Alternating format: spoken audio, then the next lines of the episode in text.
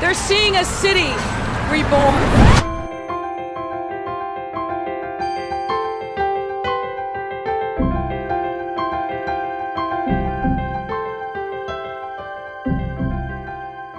Oh, yeah. We are here at the Anti Cruelty Society of Chicago. Jess, do you say anti cruelty or anti cruelty? I say anti cruelty. Once again, we can agree to disagree because the joy of collaboration is. Uh, that's so boring anyway. All right, we're here at the Anti Cruelty Society of Chicago with the incredible Lydia Krupinski, who is going to be talking to us about, oh, so many topics. We are uh, absolutely thrilled that they are taking us in today. We've already seen some cats and some dogs. Uh, we are, Jess, how many are you trying to take home today? 17. Okay, Jess is like a hard out at 17. I'm trying to go like 20 to 22. See, Lydia's already on the same page. She's like, this makes this makes a lot of sense. She's like, well, we'll throw in a calendar. Um, we are so excited to have uh, Lydia with us today. And Lydia, we're just going to start right in. Give us an overview. What exactly is the Anti Cruelty Society of Chicago? The Anti Cruelty Society is Chicago's oldest and most comprehensive animal shelter. Uh, we have been here since 1899, uh, which a lot of people may not realize. So, though we are older, we're still pretty hip, I like to think. Um, we have the most programming available from any animal shelter in the city, uh, and we're also privately funded. So, those things make us really unique.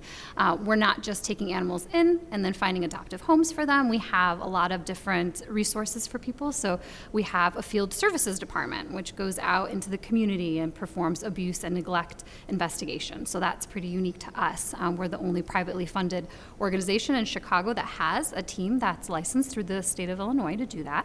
Um, we also are the only shelter that has an education team. So we have a whole department of people who are devoted to taking the message of compassion and empathy um, outside of our walls and into schools, into the community.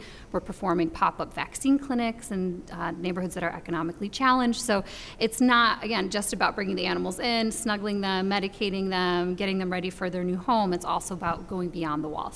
I was actually going to ask you what sets you apart from other clinics, but I feel like you covered it. So I mm-hmm. want to know on a daily basis kind of what challenges you guys might come up against here.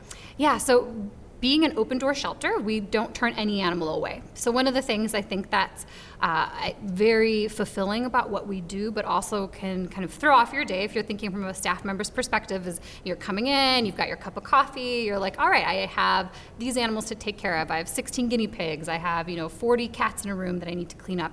But then, being open door, we might have an animal walking in that needs immediate intervention. They may be coming in emaciated, you know, on death's doorstep essentially, and we have to drop everything and take action. So that I think is a positive challenge. It's something that we step up to and is very unique to us. Uh, we're not making people, you know, uh, declare that they're bringing their animal in months in advance, putting people on waiting lists. We're like, we are here to take in anything, anyone who needs the help. So um, a great story of that is, um, and a very practical one, is there was a gentleman a couple years ago walking down the street by our building on his way to work, and a bird just flew up to him and landed on his head. And he's like, uh, this is not how I wanted to start my day. what is happening? And, you know, he's like, I, should I touch you? What happens? And he, you know, put his hand up onto his head, brought the bird down. He thought maybe it was a pigeon, but it was a dove. Oh, and wow. it was this beautiful white dove that somehow ended up in downtown Chicago. No one knows why. She didn't have a tab or anything like that. And he's like, well, what do I do? And he walked in through our doors and we took her in and I subsequently adopted her. So that is the best happy ending. Um, her name is Joey, and she's fabulous. But I think that's just a really good example. People also just think about cats and dogs, but we're right. a really open door to everyone. If you're not human, we can take you in essentially. That's amazing. Jess, I feel like if I could be as good a communicator as Lydia, doors would have opened for me. You know what I mean? In ways that they have not to this point. Um, but that's just me. You're a great communicator ah, yourself, thanks. Jess. Um, you know. Mm-hmm. Um, wow, this is so great. Can you tell us? Um, you know, there are a lot of people that uh, love the idea of rescuing a dog or a cat. But what are some of the common myths that surround um, just the concept of, a, of, of rescue? So there's a few different myths that we find ourselves kind of battling against. I think the biggest, most general one is people think of animals who come to shelters as used or you know potentially damaged, uh, and that's not the case at all. I mean, the animals that come here they have so much love to give, and my I frequently laugh about this behind the scenes, but there's such a green movement now, right, to think about sustainability and reducing, reusing, recycling. And I'm like, these animals, they're, you know, they've had homes, they've had lives, and it's not over yet. You're able to actually give them that second life. And so it's kind of in the theme of reusing, recycling. I always say to my husband, I'm like, oh, yeah, you know, this is like the better dog because this is the dog that has the second chance now. So I think that's one of the big ones is to convince people like the animals that are here, there's nothing wrong with them. They're fantastic, they're amazing personalities, and they're ready to, you know, change your life as much as you're ready to change theirs.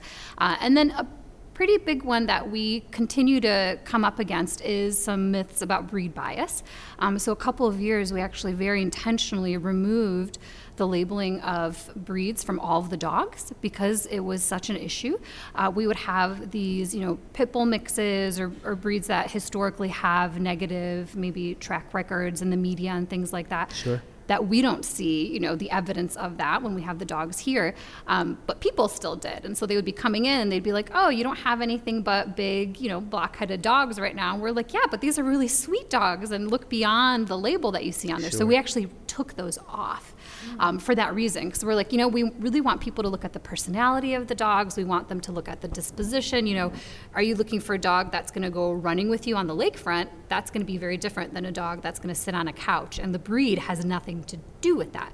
Um, though we do acknowledge that there's some, you know, tendencies to certain breeds, like certain smaller dogs will sometimes be a little more yappy, but that's not across the board for every dog in that pool, right? And so to be able to look at each animal as an individual can be a challenge for outsiders. And so that's something that we're constantly trying to address.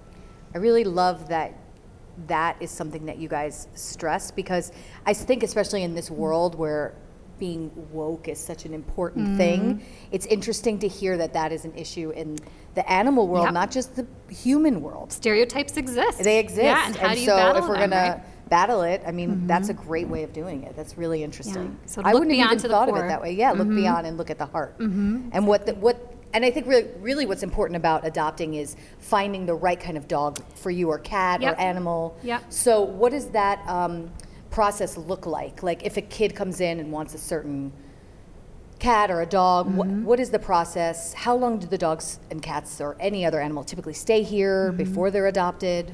Yeah, so the another thing that's pretty unique about us, and I didn't even realize this when I first started here 10 years ago. I thought this is just the way that animal shelters operate, but we are a same day adoption center. So it means you can come in and if you have, you know, if you're a renter and you have your lease with you, if the whole, you know, household gives permission, if we find an animal that's a good match to your lifestyle, uh, you can take take an animal home the same day and that's pretty awesome. A lot of groups, and for you know, for different reasons, and they're all valid, they have extended screening process times. And so, my brother, when he was looking to adopt a dog, he lives up in Wisconsin. It took him a couple weeks to go through the process with the shelter that he adopted a dog from. Um, but we're not like that. You know, our goal, besides bringing them in and giving them the best quality of care, is keeping them out of cages, you know, as quickly as we can possibly get them out, we do. So, um, so same day adoptions are huge for us. So if someone's interested, best thing to do is to come on down. We have this main facility at LaSalle and Grand. This is kind of our hub. Uh, and then we also have an adoption center in the South Loop off of Canal and Roosevelt. It's in the PetSmart there. And then we have cats and rabbits scattered through PetSmarts throughout the city and the suburbs. So people can go, you know, meeting the animals face to face is really, I think, the best place to start because of the dispositions and the personality personalities. Um, our volunteers and staff, they're coached and trained on how to make those connections and ask the right questions. Again, if your lifestyle is, you know, if you're a go getter, flying all over the place, traveling all the time, you know, having a special needs puppy might not be a good fit for you. Um, but having a really independent cat that, you know, just wants to do their own thing could right. be a better option. So we try to guide people towards the best match. Uh, and then once they find somebody, it's just, it's a quick application process. We sit down with them, talk a little more with them, and then they can take the animal home same day. Um, everyone's spayed and neutered before they hit the floor. So again, trying Sweet. to make sure everything's ready to go. So we don't want to put barriers up for animals to finding their new homes. So So Bella, who's with us today, um, who is our um, outreach warrior that's working with us here, mm-hmm. if we wanted to surprise her with a dog today that she can't possibly have in the university housing that she has, mm. we could just do that today. She could leave with that dog whether she wanted to or not. It's basically what you said.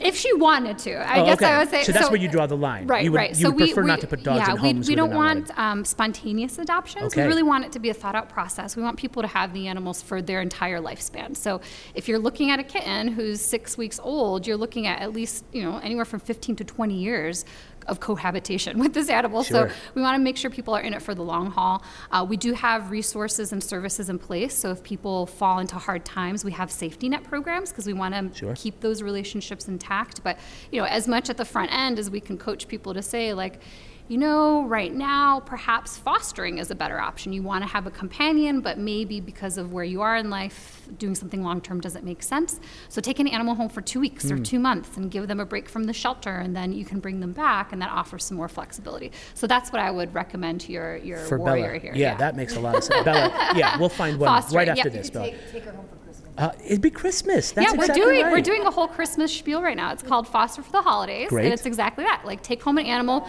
two days, so you can do a Saturday, Sunday, or for two weeks, and it's just to get them out of the cage and to get some extra love. That's tremendous. Yeah. Um, so you are anti-cruelty, but you're not necessarily anti-responsibility. That's right. Saying. Oh yeah, no, not absolutely, absolutely not. Especially since we have the field services department, I think it shows that there's this balance yes. of like, hey, like we have the capability to go check in on you if we need to. Um, we um, do some adoption follow up with people who take animals home, and frequently they are the ones that reach out to us faster because they're so excited about showing off, you know, this animal and how well they're acclimating to their new life.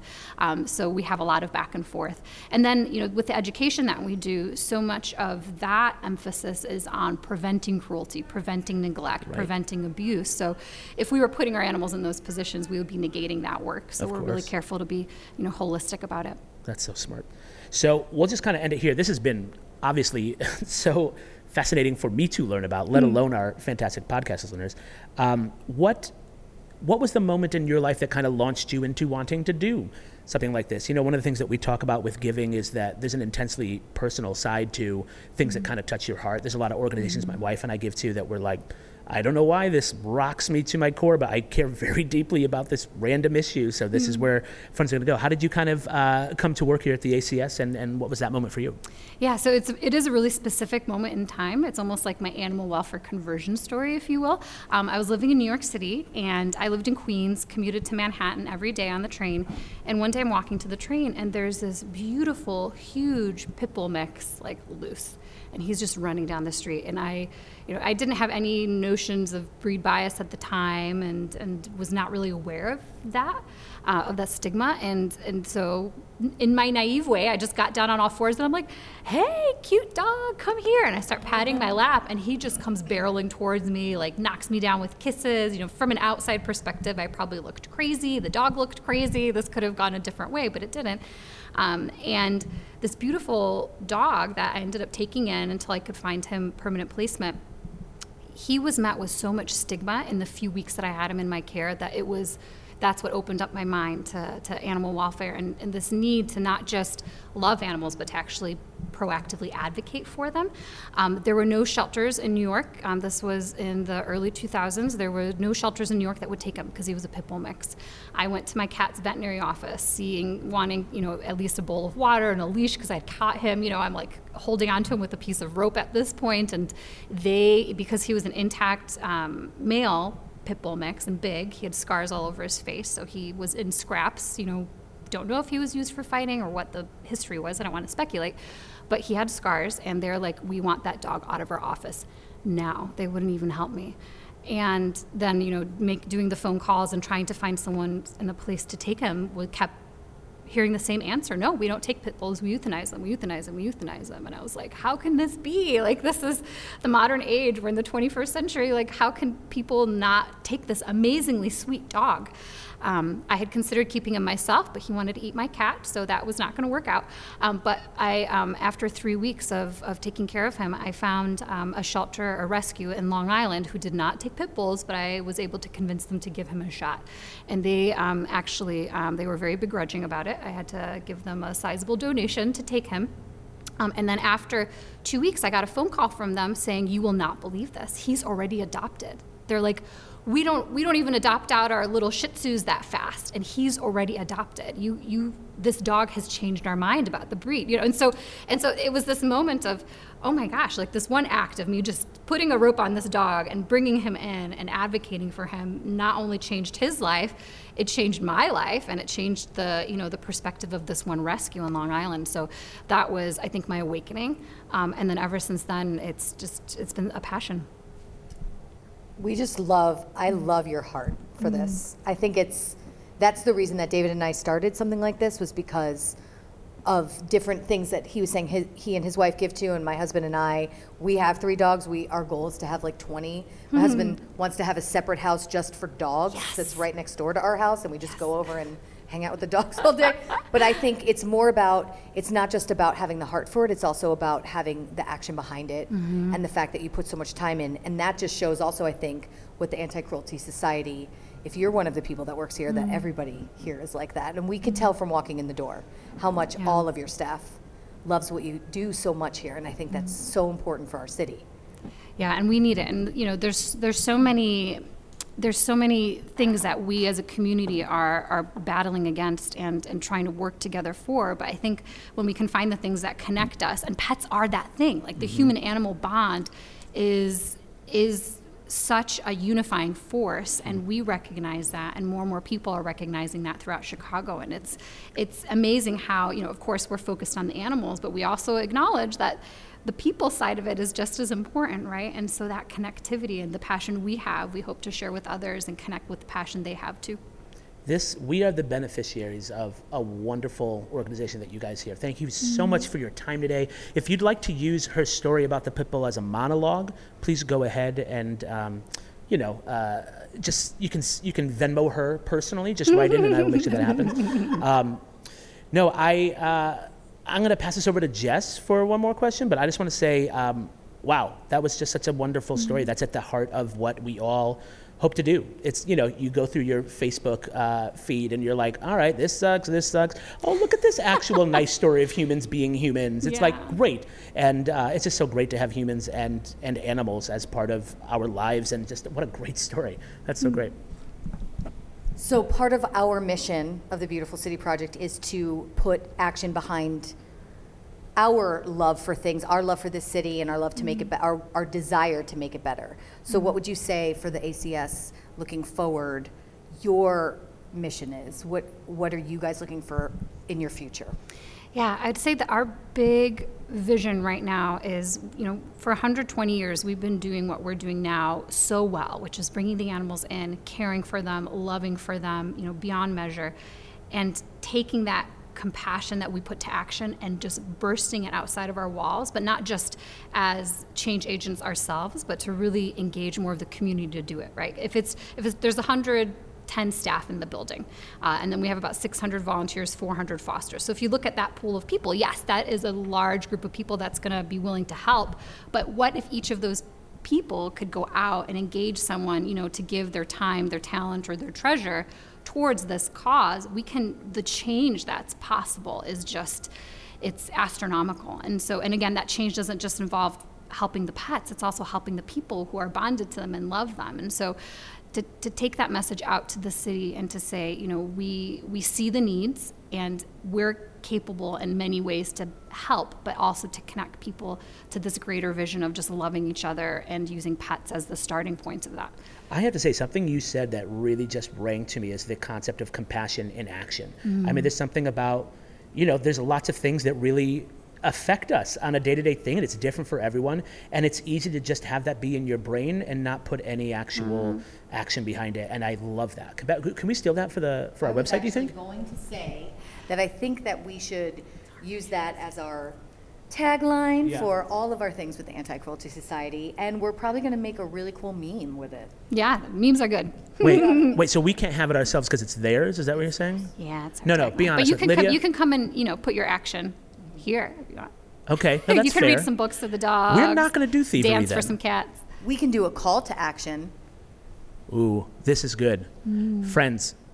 I am over the moon excited about this first partnership cabaret that's coming up on January 6th. We're going to be partnering with the Anti Cruelty Society, and these are just some of the best people in the world. If you're looking for a pet, if you know someone who is, um, there are a lot of great organizations that you can get involved with. Um, but as you kind of heard from this, um, you guys got to check this out. Got to check it out. Got to check it out. And if you want to foster a dog or a cat for the holiday, how mm. sweet would that be? It's like all sorts of love. Just give someone a cat for Christmas. Give someone a cat for Christmas. If there's one message that we want to leave you with, Give someone a cat for Christmas. With Ask consent. them for no. once a, see, that's the problem with consent. No. Consent.